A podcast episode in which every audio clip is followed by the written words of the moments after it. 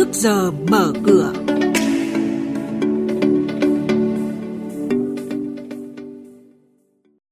Thưa quý vị, thưa các bạn, nợ xấu toàn hệ thống ngân hàng đã xuống dưới 2%, lãi suất đồng Việt Nam liên ngân hàng hạ nhiệt, 6 nhà đầu tư chứng khoán bị phạt hơn 170 triệu đồng là những thông tin sẽ có trong chuyên mục trước giờ mở cửa ngay sau đây.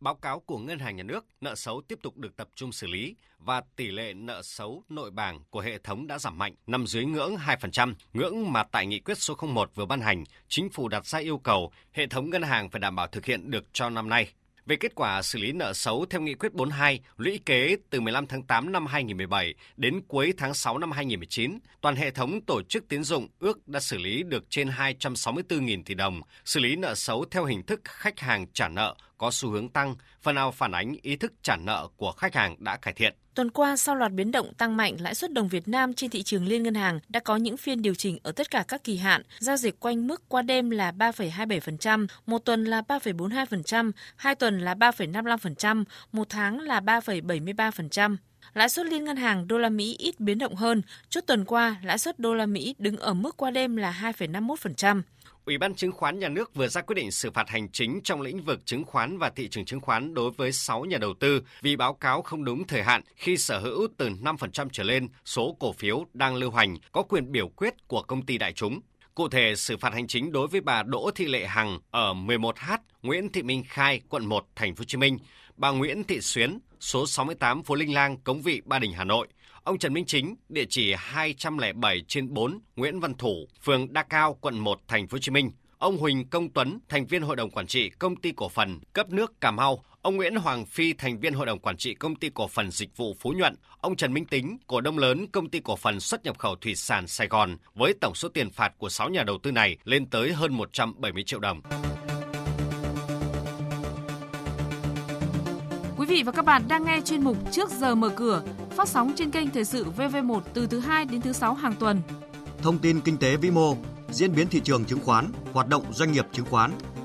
Trao đổi nhận định của các chuyên gia với góc nhìn chuyên sâu, cơ hội đầu tư trên thị trường chứng khoán được cập nhật nhanh trong Trước giờ mở cửa.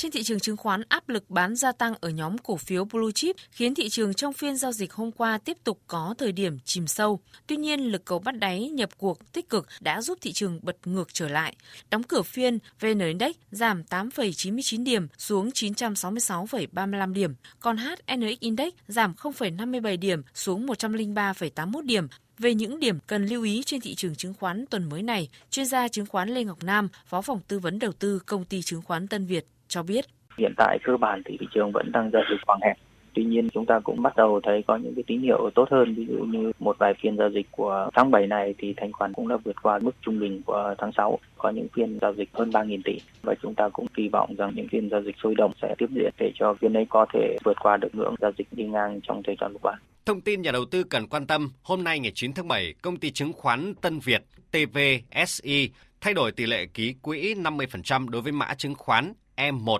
VFVN30. Hôm nay là thời điểm một số doanh nghiệp chốt danh sách cổ đông, chi trả cổ tức bằng tiền, bằng cổ phiếu và chia cổ phiếu thường. Cụ thể, công ty cổ phần dược phẩm TV Phạc Ma, mã chứng khoán TVP chi trả cổ tức đợt cuối năm 2018 bằng tiền tỷ lệ 12%. Thời gian thanh toán ngày 24 tháng 7 tới. Công ty cổ phần Trương Dương, mã chứng khoán CGC chi trả cổ tức năm 2018 bằng tiền tỷ lệ 15%. Thời gian thanh toán 30 tháng 7 tới. Hôm nay ngày 9 tháng 7 là ngày giao dịch không hưởng quyền để công ty cổ phần Kiên Hùng, mã chứng khoán là KHS, chốt danh sách cổ đông phát hành hơn 1 triệu 390 nghìn cổ phiếu thưởng cho cổ đông do thực hiện tăng vốn cổ phần từ nguồn vốn chủ sở hữu tỷ lệ 13%. Tương ứng cổ đông sở hữu 100 cổ phiếu được nhận về 13 cổ phiếu mới.